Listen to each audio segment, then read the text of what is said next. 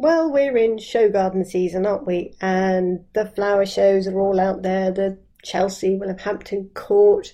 There's all the R H S flower shows in the U K, as well as flower shows, exhibitions all around the world, advocating and, and producing show gardens that we all walk around and look at and go, oh, don't we just wish we could have something as fantastic as that? Which, let's face it, we could. If we could have afforded to spend a quarter of a million pounds on a garden that's probably going to be eighty feet by one hundred twenty feet at most. And most of us can't do that. But the trouble with flower shows and, and doing things like that, and I know that they're meant to showcase horticulture at its best and cutting-edge design and new plants and new ways of doing things. The trouble is they, they tend to give this impression that all of these gardens can be recreated elsewhere, and a lot of the gardens, you're told, are, once the show is finished, are going to be installed somewhere else, which implies that we can take this garden and grow it in a different place and it will look just like this. But that's not really true with show gardens, and we have to remember whenever we go, go round Chelsea and Hampton Court that the clue's in the name. These are show gardens, or should I say these are showing off gardens. You can take some elements of it, but you're never going to be able to recreate anything like that in your garden, and there are several reasons why. Aside from the fact that we don't have the budget to, to be able to do these things, you have to remember that these gardens are created to perform at this point in time.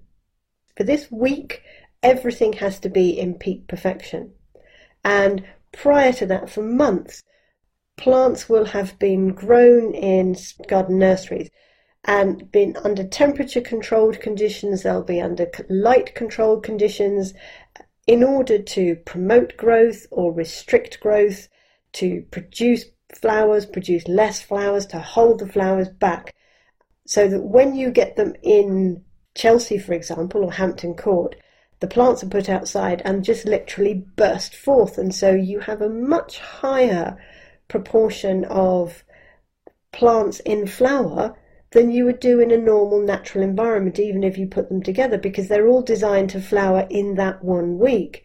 And so the visual impression that these gardens give is not a false one, but it's an artificial one. It couldn't happen again in nature, just simply because of the way that plants are and the way that things grow. You're not controlling how the plants grow.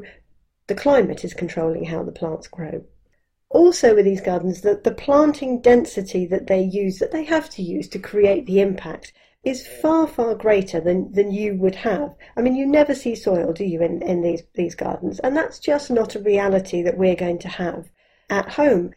The plants, again, they've only got to look good for a week, but if you kept them growing in that density of plants, you're very quickly going to have winners and losers.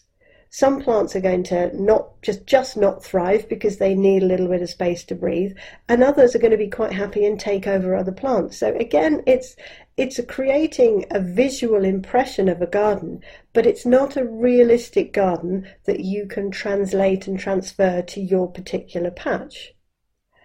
Plus, very often if you actually look at the planting scheme, what they've done is they've put plants that will look really good together for that week, but when you look at it, the one plant in five years' time might get to be ten feet tall, even though it's only two feet now, and the plant next to it will still stay at eighteen inches. And clearly that's not going to be something that is workable in an average garden.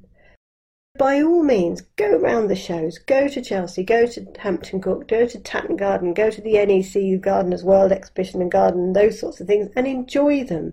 And look at the, the designs and the flowers and the plants, but just remember that these are show gardens and you're not going to be able to recreate them in that form and expect the same level in a garden at home.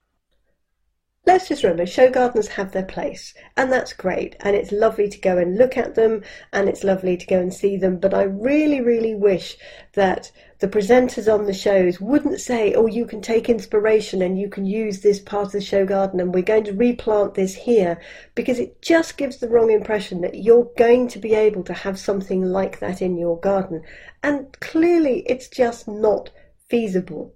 But occasionally it might be nice to have a garden that really represents the types of gardens that we all have in the U K, and let's make those look utterly amazing, and then those are things that we can take inspiration from and put in our back gardens.